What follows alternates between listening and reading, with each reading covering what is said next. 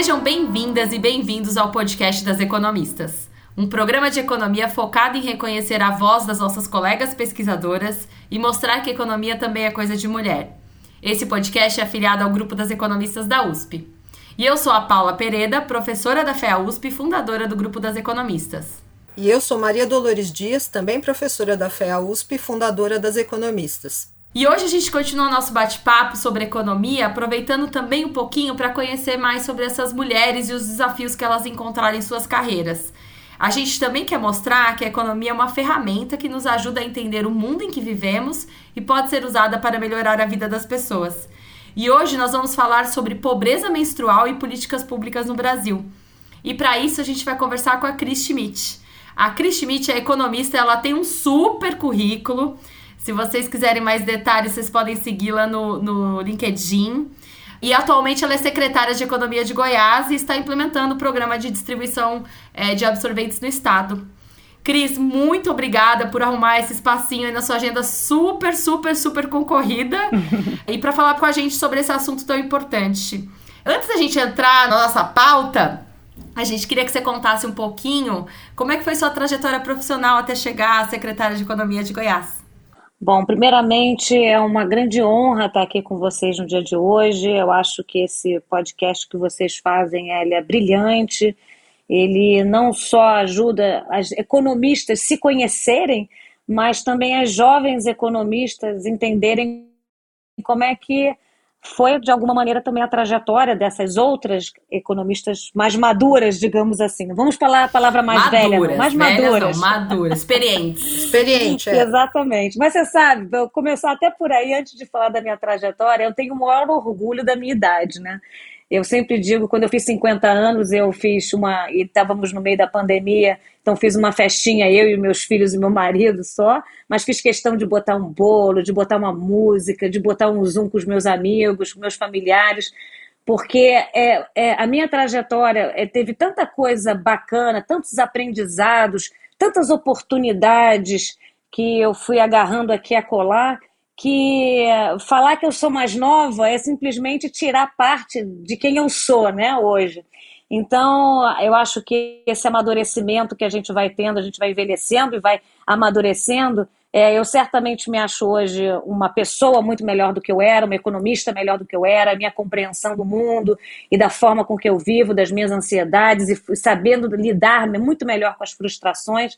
Então, uma coisa que eu acho, que eu costumo dizer para as pessoas que às vezes têm medo de dizer idade ou têm vergonha, não tenha não, porque a vida é só uma e ela é para ser vivida, né, a 1000 por hora. Então, é isso que eu tento fazer. Então, começando aí pela minha trajetória, então, que foi a pergunta, ela foi extremamente não linear, né? Antes, assim, eu quisera ter tido uma trajetória, né, normal, sair da faculdade, mestrado, doutorado, e entrar num banco e ficar o tempo inteiro num banco, ou numa empresa, ou no governo, mas não foi assim. Assim que eu fiz meu mestrado e meu doutorado lá na Fundação Getúlio Vargas do Rio de Janeiro, e depois, quando eu completei os meus exames de campo, eu estava dando aula no IBMEC, eu dava aula lá no IBMEC, fazia consultorias também para o Bozano Simonsen na época, que nem existe hoje, para alguns outros lugares. E aí, antes de fazer a minha tese de doutorado, o meu marido foi convidado para ir para o Chile. Ele era da ESSO e foi convidado para ser expatriado no Chile. E lá passamos 2 anos e eu na imaturidade da época, né, e com uma cabeça talvez mais imatura do que hoje, então eu achei que eu poderia ser mãe numa boa, eu ia simplesmente acordar, dar de mamar, botar o filho do lado, trabalhar na minha tese de doutorado, depois pegar o filho, dar de mamar e botar ali, achando que filho não é uma variável aleatória, né? Só que filho é uma grande variável aleatória, então não consegui fazer minha tese de doutorado, eu estava longe, sem pai, nem mãe, nem ajuda nenhuma. Então, realmente foi muito complicado, não fiz a minha tese. Quando voltei, depois de 2 anos para o Brasil, aí fiz algumas consultorias, trabalhei um pouco com o Armando Castelar naquela ocasião, e quando voltei para o Brasil, eu passei um tempo no Brasil, e voltei a dar aulas no IBMEC, e fui trabalhar com o Fernando Henrique Cardoso, junto com o Malan, na Secretaria de Acompanhamento Econômico, onde eu passei de final de 1999 até 2003, mais ou menos.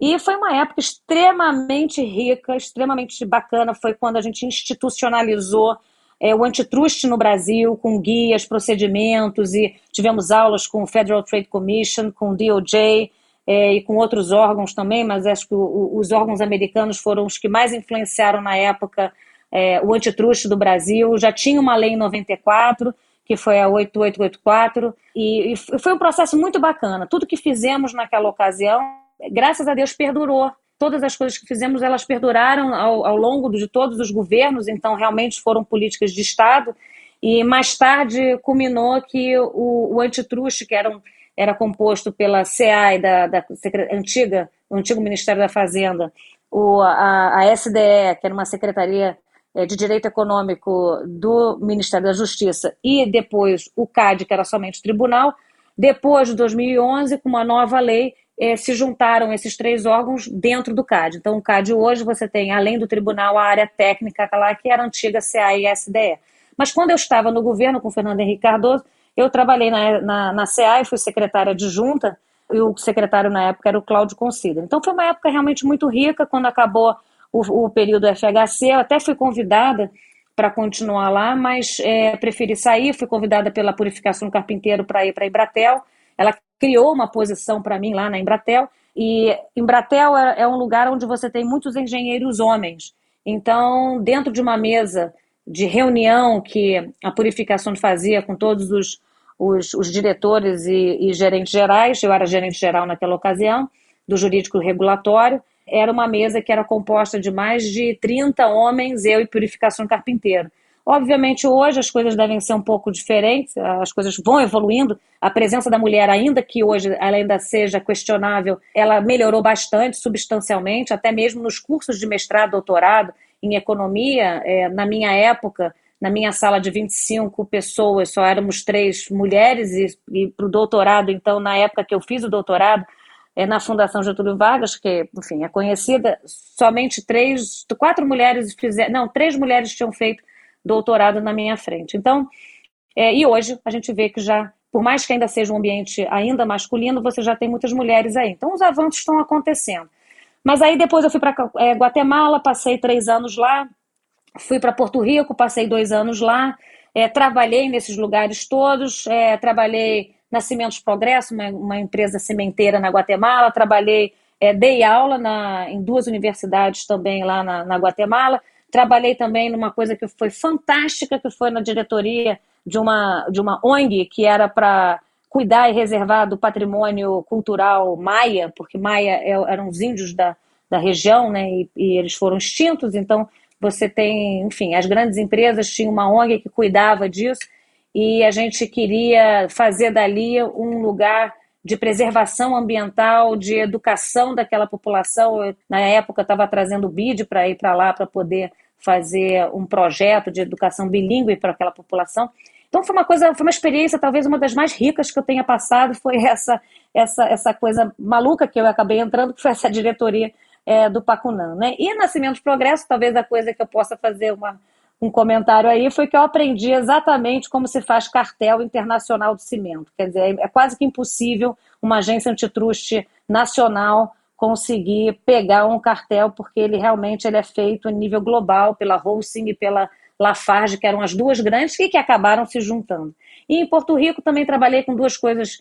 Uma que é mais economista, né, na Companhia de Comércio e Exportação, fui diretora de planejamento econômico lá, participei das negociações do CAFTA, que sempre são muito interessantes as negociações internacionais, e também de uma outra coisa que para mim foi uma novidade incrível, que era o Local Redevelopment Authority, que era uma autoridade local vinculada ao Ministério da Defesa dos Estados Unidos, onde a gente ali tinha como objetivo fechar, né, era um projeto do Bush que era para fechar bases militares e realinhamento de algumas bases militares no mundo. Ali em Porto Rico tinha uma região chamada Ceiba que tinha uma base militar de Roosevelt Roads, então a ideia era passar para usos civis. E foi muito interessante ser funcionária do Departamento de Defesa, e, enfim. E dali depois eu fui para a Companhia de Comércio e Exportação e trabalhei com estatística, basicamente, e também com as negociações ali com o CAFTA. Aí voltamos para o Brasil.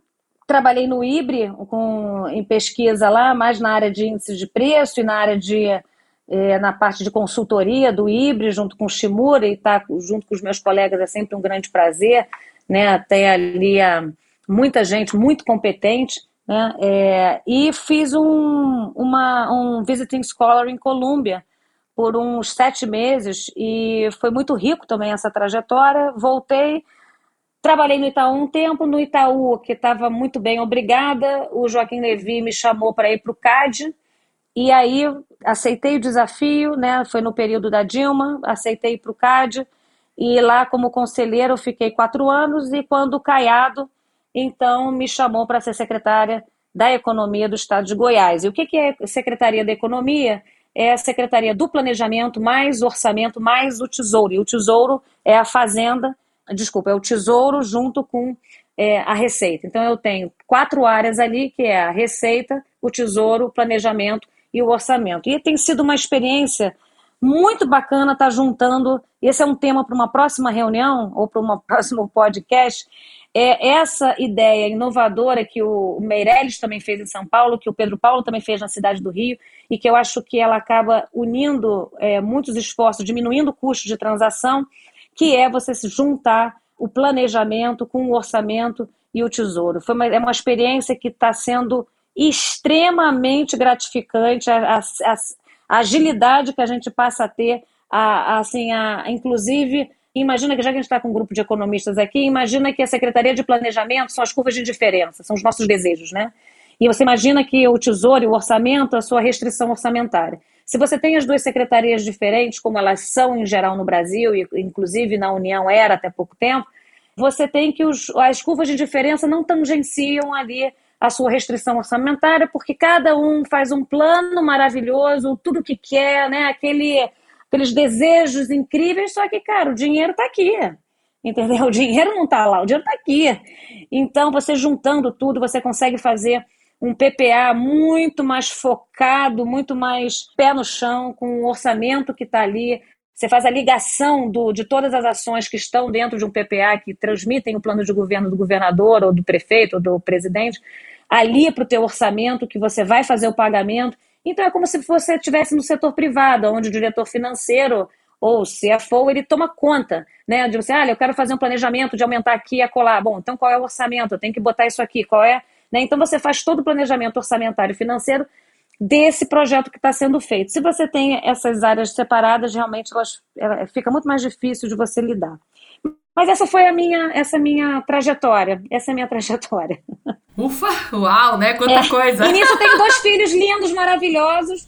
Um tem 24 e outro tem 23 anos. Mas isso que você falou de filho ser uma variável aleatória, Cris, eu tenho um de 3 anos e meio e tenho um bebê. E eu também achei que a minha licença maternidade agora ia ser super produtiva, mas foi uma grande ilusão. Exatamente. A gente não tem... O tempo não é nosso. A gente tem que entender que o tempo não é nosso. Não adianta. Sim.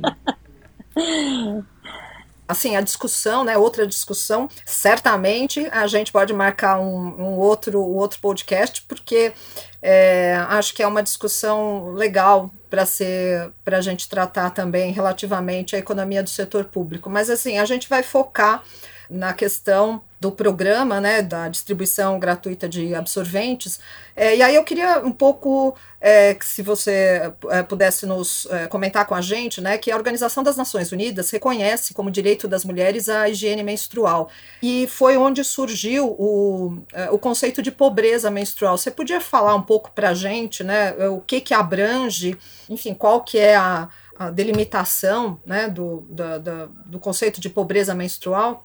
Sim.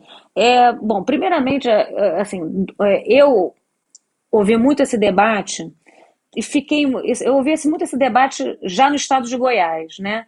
E fiquei muito intrigada por que a gente não faz mais programas voltados para essas mulheres e vulneráveis, né? Dentro do CONFAZ, que é o Conselho dos Secretários de Fazenda, a gente trouxe esse assunto para lá. A gente tem dentro do Conselho, né, dentro dos 27 estados, incluindo o DF, a gente tem 2 secretárias, a Fernanda e eu, e a Fernanda, ela trouxe uma maneira da gente lidar com isso e que a gente discutiu muito, porque ela queria trazer um benefício fiscal como se fosse para a cesta básica, né? Vamos incluir na cesta básica absorventes, né? E aí a gente começou a fazer um grande debate, porque no fundo, você desonerar uma cesta básica, ela não é tão produtiva assim, porque ela não é tão interessante assim. Por quê? Porque os ricos também consomem uma cesta básica. Você consome feijão, arroz, manteiga e outros ingredientes, outros insumos que tem ali na cesta básica. E então a gente entrou numa discussão que eu falei, olha, eu falei, Fernanda, ou nossos colegas, eu não preciso ter benefício fiscal. Não quero pagar menos por um absorvente, porque eu posso pagar mais, né? Eu tenho essa. Então, a gente tem que focar nos vulneráveis, de fato. E aí, a gente, dentro do CONFAZ, a gente pensou em fazer um benefício fiscal para as mulheres vulneráveis e a gente usaria, então, o CadÚnico. E assim, a gente tem aí agora um convênio de benefício fiscal para as mulheres que estão no CadÚnico. A gente está com um certo problema de implementação, mas isso a gente está contornando. Então, primeiro esse fator apareceu, essa primeira discussão de maneira mais séria, apareceu dentro do CONFAZ uma preocupação de todos os secretários de Fazenda com relação a isso, porque é um tema que a gente tem que lidar, né? Na pandemia, a gente observou, e todos os estados perceberam isso localmente, que é uma observação que eu acho que é de maneira geral, a gente teve ali um problema sério no mercado de trabalho. Se a gente já está entrando na quarta revolução industrial, era dos dados, né, a nanotecnologia, a inteligência artificial, etc., que já está sendo um desafio para o mercado de trabalho, certamente a pandemia, isso aí adiantou muito a questão de sistemas de TI, de você não precisar estar no presencial, de você não precisar tanto de pessoas e colocar mais sistemas, etc. Então, a gente já teve um baque com relação ao mercado de trabalho em si. E as mulheres, de alguma forma, aí você entra num fator mais específico. Além delas terem, de alguma maneira, não só o que a gente reparou no estado de Goiás, que houve um aumento da violência dentro dos lares, né? A gente viu que as mulheres sofreram mais com a pandemia porque elas tinham que arcar não só com os trabalhos de casa, mas também com a educação dos filhos, e essa cultura machista, por mais que já tenha melhorado, ela ainda persiste. Aí veio também o tema da higiene menstrual ou da pobreza menstrual, como ela ficou mais conhecida, né? Ela tem sido reproduzida muito falando sobre pobreza menstrual. E a gente notou 3 grandes grupos, e foram esses 3 grandes grupos que nós resolvemos atacar ou endereçar essa problemática. A gente viu que tinham meninas em sala de aula, quer dizer, na educação, nas escolas públicas, que é um universo de 140 mil meninas, que algumas delas, isso foi algo que foi percebido pelos diretores das escolas e que foi trazido pela secretária da Educação, de que algumas meninas, elas não iam à escola, não é que ela tinha uma evasão, mas era um absentismo das meninas, de que elas ficavam longe da escola nesse período menstrual, porque elas não tinham o uso do absorvente. Então, elas não queriam ir à escola porque não queriam ir com panos ou com jornal, que às vezes elas usavam. E então, a gente começou a notar que, olha, a gente tem que focar nas meninas de escolas. Aí, depois a gente notou que também as presidiárias, a gente tinha um problema também com elas, e que existia um problema de higiene menstrual também nos presídios aqui em Goiás, e aí a gente está falando de um universo muitíssimo menor, né, ao redor de 1000 mulheres aí. E também tem as mulheres de rua, as mulheres vulneráveis, que já não são presidiárias, e também não são do universo das escolas públicas, mas que elas também mereciam ali uma atenção particular, e a gente está falando de um universo de 5 mil mulheres. Então, a gente está falando de um programa que a gente resolveu estabelecer aqui no estado de Goiás, de 146 mil mulheres ou beneficiárias, e que vai dar um custo total, se você for colocar anual, vamos botar em 12 meses, um custo total de aproximadamente aí uns 17.400.000. Então, nada mais justo que a gente pensar nessas mulheres, ter esse custo sim, botar isso dentro do nosso teto de gastos. Aliás, isso é outro tema importante para dizer o seguinte, não é porque eu tenho que fazer um programa social que eu tenho que furar teto de gasto. Eu tenho um teto de gasto que eu estou respeitando e o que a gente tem que fazer são melhores escolhas dentro do teto de gasto.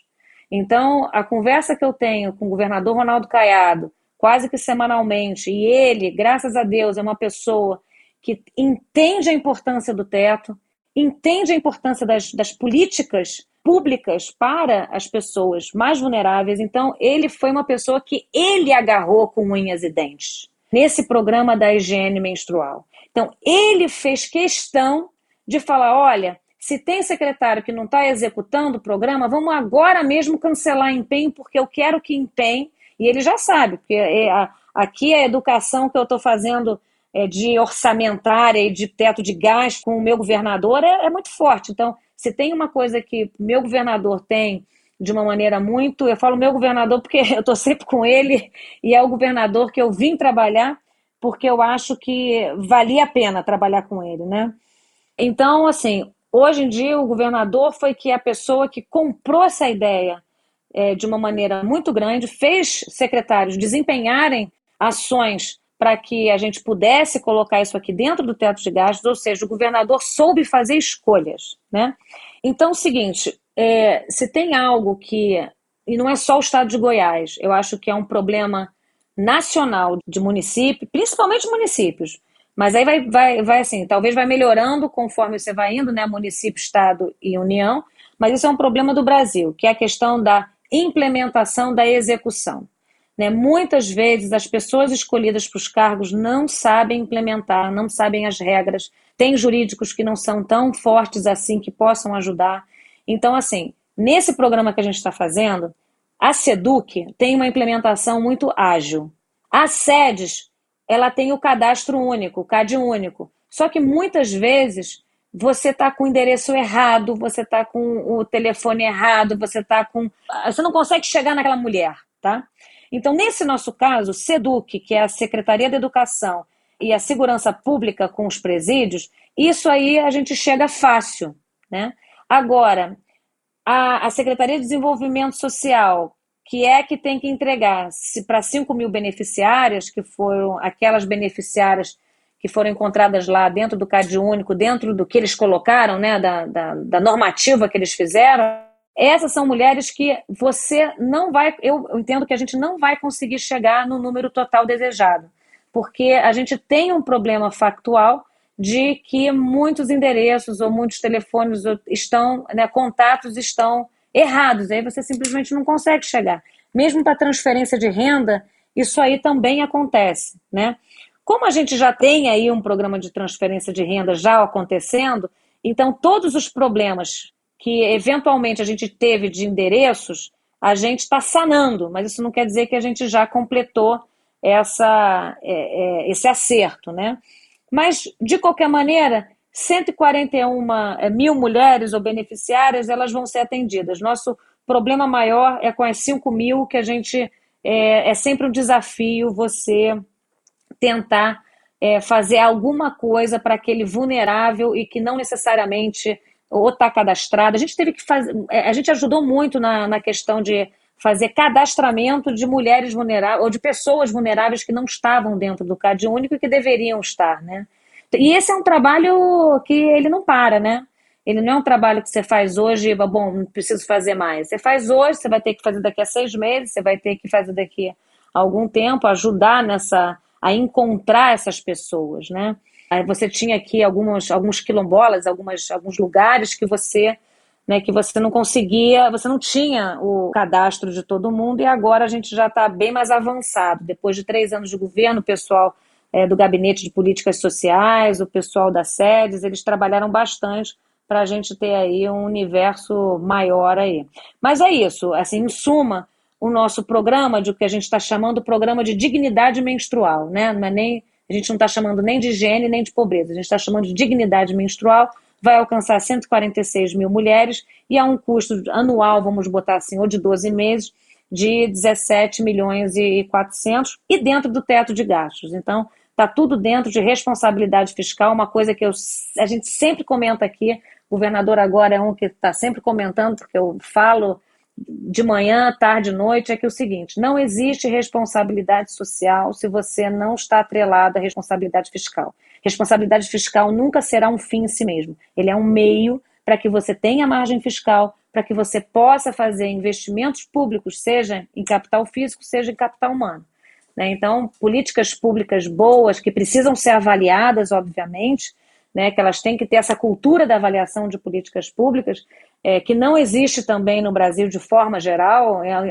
Em alguns entes federativos você vê isso. Ceará, eu acho que está avançado nesse quesito. São Paulo certamente também deve estar avançado, mas aqui no estado de Goiás a gente tem que melhorar muito no quesito de avaliação de políticas públicas. Mas é isso, responsabilidade fiscal, responsabilidade social e avaliação de políticas públicas, para mim, esses são três temas mega interligados. Com certeza, Cris. E acho que também trazer um pouco para o debate, né, essa questão também da menstruação, para não perpetuar alguns preconceitos. A gente não falava em menstruação, né? A gente usa outras expressões para se referir. Também já é uma forma aí, né, de reduzir essas imposições culturais, principalmente para as meninas. E tem um ponto que você falou agora, né, que é super importante. Você falou do custo do programa e o fato de você estar numa secretaria aí que respeita as restrições orçamentárias, que é super importante. Conta pra gente um pouquinho como é que são os benefícios, né? Você falou das meninas que chegam a ficar dias fora da escola, que isso tem um prejuízo econômico tremendo para essas mulheres, né? Como a Dolores colocou, a higiene menstrual, ela é um direito, mas tem uma questão econômica aí por trás, né? Tem perdas econômicas para as meninas e para toda a sociedade. Não tem a sombra de dúvida sobre isso que você colocou. Ele é muito oportuno, esse ponto que você colocou, porque é o seguinte, tem muita gente que faz esse debate que a educação é muito cara, 25% de vinculação, né, que a gente tem que cumprir os estados, né? É muita coisa, etc. Olha, eu vou falar uma coisa para você. Se você computar o custo de não educar, eu tenho certeza que ele vai ser muito maior. E acho que a gente tem que melhorar na forma com que a gente executa as nossas políticas públicas na área de educação. Temos, claro que temos, porque os municípios, principalmente, eles não têm o incentivo que deveriam ter. Mudou agora a lei do Fundeb, eu acho que vai melhorar, porque os 25% do ICMS que são repassados para os municípios agora, 10% vão ser alinhados a uma forma pedagógica de educação, que foi algo que aconteceu lá no Ceará, né, o Veveu, que é o especialista nesse assunto lá de Sobral, que espalhou isso para o Brasil, graças a Deus, e a gente está adotando aqui no estado de Goiás. Mas o fato é que quanto mais ausente de sala de aula essas crianças estiverem, aí falo de mulheres e meninas e meninos, pior vai ser no futuro, obviamente, para a nossa sociedade, não tem a sombra de dúvida, por várias razões, né? Porque pessoas que de alguma maneira são analfabetas no sentido funcional, elas não produzem. Então, a nossa produtividade da economia, que precisa crescer, que ela está estagnada há mais de 20 anos, aí tem vários trabalhos, Samuel Pessoa, o pessoal do Ibre tem vários trabalhos, né? O Dico, etc., o Fernando Veloso, o Pedro Cavalcante, né? Mas, se a gente quiser realmente aumentar a nossa produtividade, não tem como fugir da educação. E a nossa educação, realmente, ela precisa ser melhorada, e digo mais, não é por falta de dinheiro aí nesse caso, é por falta de políticas adequadas e da execução. Então, por exemplo, a gente no estado de Goiás, a gente é primeiro lugar no IDEB, né? E a gente quer permanecer assim. Mas quando nós chegamos no estado de Goiás, em 2019, veja bem, eu tinha atrasado, assim, eu peguei um estado em calamidade financeira total e absoluta, né? Mas um dos itens aqui, para não falar de tudo que era a calamidade financeira, mas só para falar de educação, há 14 meses não se passava o valor da merenda escolar para os municípios. E também há 7 meses não era repassado o valor do transporte escolar para levar as crianças aos colégios. Aí quando a gente entrou, a gente viu que tinha, por conta de pressões políticas, tinha uma escola, uma do lado da outra, sendo que o número de funcionários era maior do que o número de alunos. Então, assim que a gente chegou, a professora Fátima, é uma professora, Fátima Gavioli, que ela merece ser aplaudida de pé, porque é uma mulher executora, ela inspira. A Fátima é aquela pessoa que ela executa. Então, o melhor da Fátima é a vontade que ela tem de fazer, de dela ter que educar, porque a história de vida dela foi muito dura. Ela foi empregada doméstica até uma determinada idade, 16, a patroa dela deu educação para ela, ela conseguiu se formar, ela fez o mestrado dela, ela virou secretária da educação em Rondônia, veio para o estado de Goiás, porque ela tinha tirado o primeiro lugar no concurso lá que o Zema fez para Minas Gerais e acabou vindo para cá. Então, assim, a Fátima é um exemplo de que como a educação faz você mudar, é a mobilidade social. Você, assim, para mim é muito claro, a mobilidade social, ela só é dada através da educação. Quer dizer, claro que você não é só é dada, né? Mas, assim, você pode... Enfim, tem outras maneiras, mas, né? Assim... Parte, né? Eu acho que, assim, se você quer pegar uma nação e falar assim, eu quero que essas pessoas melhorem de vida, eu quero que essas pessoas elejam melhor, eu quero que essas pessoas reflitam e pensem e sejam realmente pessoas com uma educação formal. Não tenho a menor sombra de dúvida que se você quiser melhorar de fato o desenvolvimento de qualquer país, isso vai partir da educação. Não tem outra maneira. Você pode focar na indústria, dar benefício fiscal aqui, dar benefício fiscal acolá, que já se mostrou, inclusive, na literatura, que já isso não é tão assim como dizem, né? Desenvolvimentos regionais, que se fosse assim, Manaus seria um negócio maravilhoso. Aliás, o Brasil seria fantástico, né? O Goiás, então, seria um espetáculo, ou seja, né? E não acontece com o Brasil. O Brasil está com produtividade estagnada há mais de 20 anos. Então, a gente tem que refletir no que deu errado. E a gente já fez tanta coisa boa, ou seja, você teve ali os anos, desde 86, a gente mudando as instituições...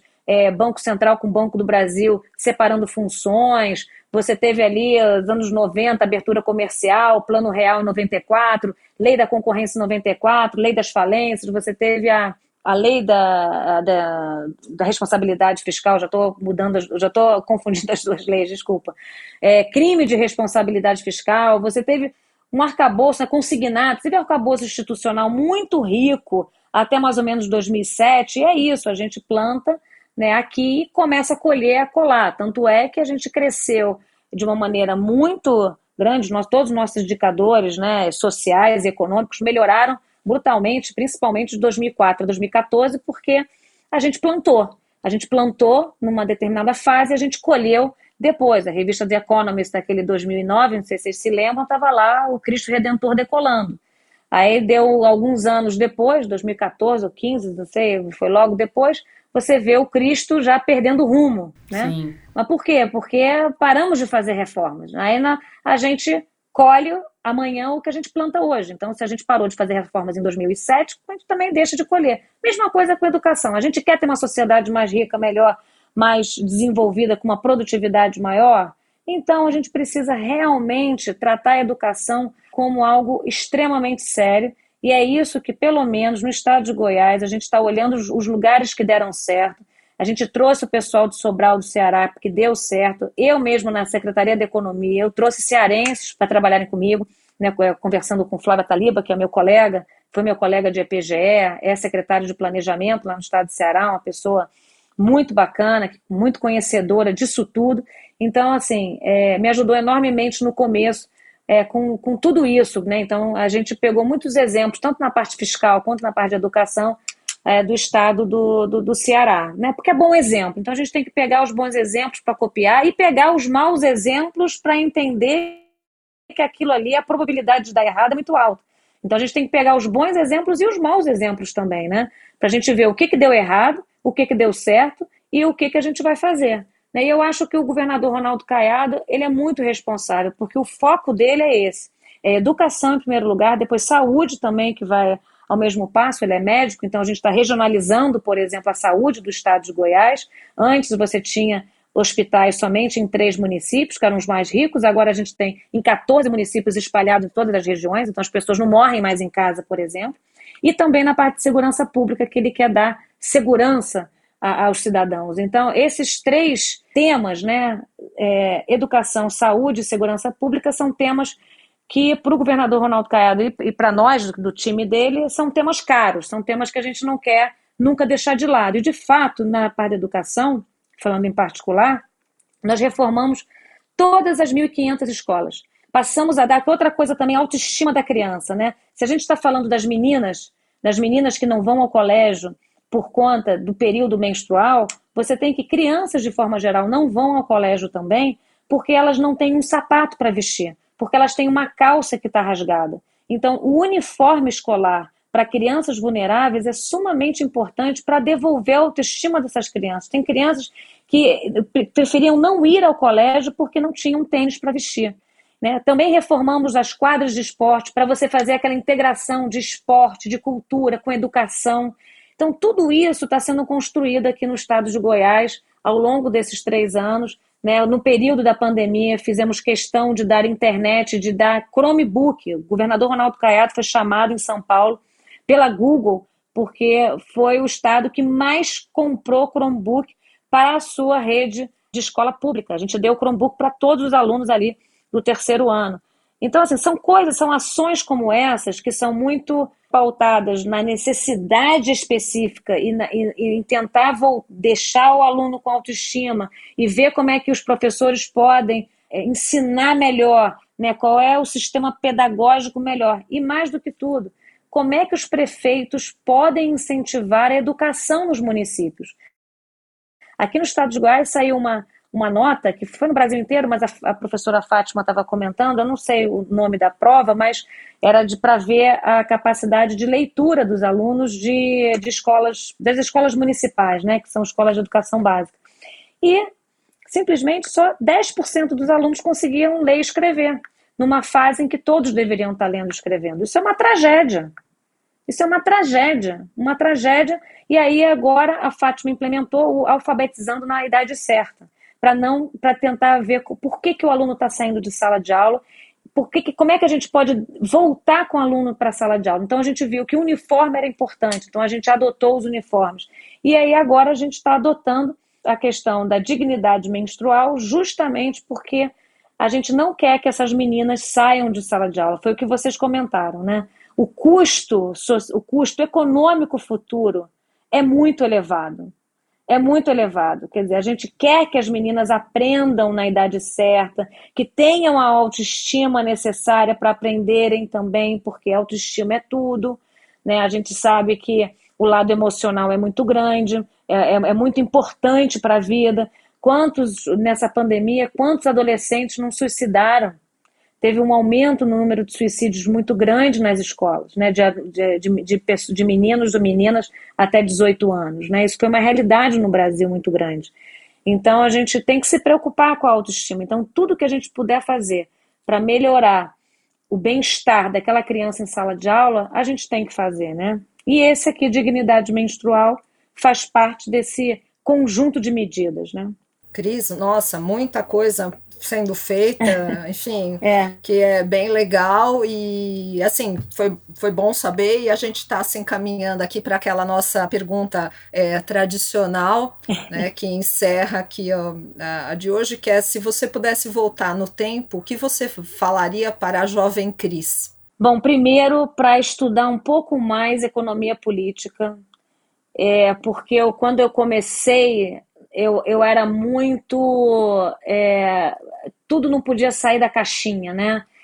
Então, eu acho que isso eu fui aprendendo ao longo do tempo. Outra coisa que eu teria feito quando jovem, que eu fui aprendendo na minha trajetória, é que a comunicação é algo extremamente importante, escrever bem é algo extremamente importante. Graças a Deus, eu fui de um colégio que escrevia bem, mas que é o Teresiano, que focava nisso. Mas, de qualquer maneira, eu poderia ter feito, por exemplo, teatro para me ajudar a me comunicar melhor em público. E é algo que você vai se acostumando com o tempo, então hoje não tenho problema nenhum, mas que isso pode vir a ser um problema para muitas pessoas, e eu vejo que é. Então, dentro da minha secretaria, eu tenho diversos talentos, eu trouxe muita gente do governo federal, de outros estados, do Rio Grande do Sul, do Rio de Janeiro, de São Paulo, do Ceará, mas eu vejo que essas habilidades de comunicação, de um entendimento de que a política é que domina esses modelos econômicos que nós temos, né, nos nossos primeiros melhores, eles nunca, na verdade, conseguem ser alcançados. Não é que nunca, mas a grande maioria das vezes você não consegue, tudo parte de uma negociação.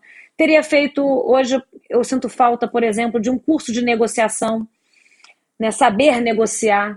Acho que eu não sou uma boa negociadora ainda, ainda quero aprender a negociar um pouco melhor, muito embora eu ache que eu, desde o CAD, eu tenha aprendido muito sobre essa questão de que a política que domina e que a gente tem que ter um respeito muito grande por isso. Temos que entender da relevância, da relação dos poderes, caso a gente queira ter um sucesso, por exemplo, na vida pública, né? Se você é do executivo, né? Estamos falando para economistas, se a gente vai trabalhar no setor público, numa área como o Ministério hoje da Economia, se você não entender que a negociação faz parte, que a política faz parte, que você precisa chegar num consenso e que não vai ser a tua opinião, a primeira melhor que vai valer, e se isso não pode te frustrar. Então você tem que já chegar entendendo que não são as fórmulas mágicas do setor privado que vão chegar no setor público e que vão simplesmente revolucionar. Outra coisa que eu acho que é bom, quer dizer, eu queria ter ouvido isso desde de nova, que na verdade, e é aquele jogo da reputação de teoria dos jogos, né?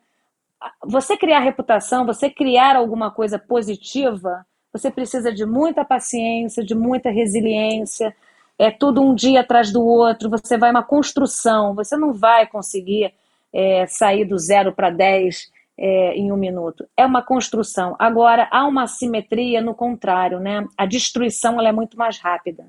Então, por isso é que, inclusive, a gente tem que pessoas brilhantes passaram pelas secretarias de fazenda, arrumaram a casa de alguma maneira e depois houve uma destruição, né? Então, por essa razão, por eu ter aprendido isso desde antes, eu já cheguei na Secretaria da Economia querendo institucionalizar processos e procedimentos. Eu quero sistematizar. Eu tiro o poder de mim para botar o poder dentro de um sistema para que tudo fique não personalizado. Para quê? Eu estou dificultando a vida de quem chegar no meu lugar e quiser fazer coisa ruim, eu estou dificultando essa pessoa de fazer algo ruim. Então, assim, a ideia de você institucionalizar processos e procedimentos é porque eu quero que a transparência ativa, que a gente chama de... é um valor que eu tenho dentro da secretaria, né? A transparência ativa. Eu quero que as pessoas nem me perguntem as coisas, eu quero já mostrar para elas o que a gente está fazendo, como é que a coisa acontece, quais são os procedimentos e processos, porque aí eu tiro o poder da pessoa que está sentada na minha cadeira. E isso é muito bom, isso não é ruim. Para muitas pessoas que querem o poder pelo poder, isso acaba sendo ruim. Mas aí você acaba atraindo para essas cadeiras, que são mais institucionalizadas, pessoas que realmente estão querendo o poder para poder fazer, né, e modificar a vida do outro. Então, assim, eu sei que foi meio grande, meio extenso, tantas coisas para dizer para mim mesma. Né? Muitas lições. Não, foi ótimo. Muitas lições que eu adoraria que alguém tivesse me dito isso antes. E que a vida é muito dura, né? E que a gente não pode se frustrar rapidamente. A gente tem que ser muito resiliente. Eu acho que a resiliência é um fator fundamental aí. Resiliência realmente é muito importante. Essa questão da coordenação, né, entre a política e a técnica, também é uma arte, né, Cris? É uma arte, completamente. Isso eu fui aprender bem mais velha. Acho que isso aí é uma lição muito grande, porque eu gostaria de ter escutado lá atrás. Cris, muito obrigada, viu? Foi uma ótima conversa. Eu tenho certeza que nossos ouvintes aí vão adorar te ouvir e ouvir um pouco das experiências aí de Goiás, né, e desses assuntos, tá bom? Olha, para mim foi uma honra, um prazer, adoro debater, vocês são incríveis aí, os economistas, esse podcast que vocês criaram foi maravilhoso, muito bom mesmo, e me coloco sempre à disposição para a gente debater, discutir, conversar, refletir, e esse que é o bom da vida, né? É a gente poder estar sempre com essa expectativa de que a gente pode melhorar o dia do amanhã, principalmente para as pessoas que precisam de pessoas como nós, que tivemos oportunidades e que podemos ajudar efetivamente o outro, né? E aí, com essas palavras, eu fico por aqui, dando uma boa noite para todas as ouvintes, né? E para vocês e para nossa Laura, que não pôde estar aqui presente. A gente fica por aqui, o podcast das economistas continua em alguns dias. Assine nosso feed para você receber mais notícias quando a gente vai subir outro episódio. O podcast das economistas é uma produção afiliada do Grupo As Economistas da USP. A Laura Carpuschi e a Paula Pereira são as coordenadoras do podcast. Os demais membros do Comitê das Economistas são a Fabiana Rocha e a Maria Dolores Dias. Nosso produtor de som é o Fernando Iani, a nossa cantora é a Flávia Albano e o trompetista Alan Marques, e nossa designer é a Tata Mato. Nossa entrevistada de hoje foi a Cris Schmidt. Muito obrigada e até o próximo podcast das Economistas.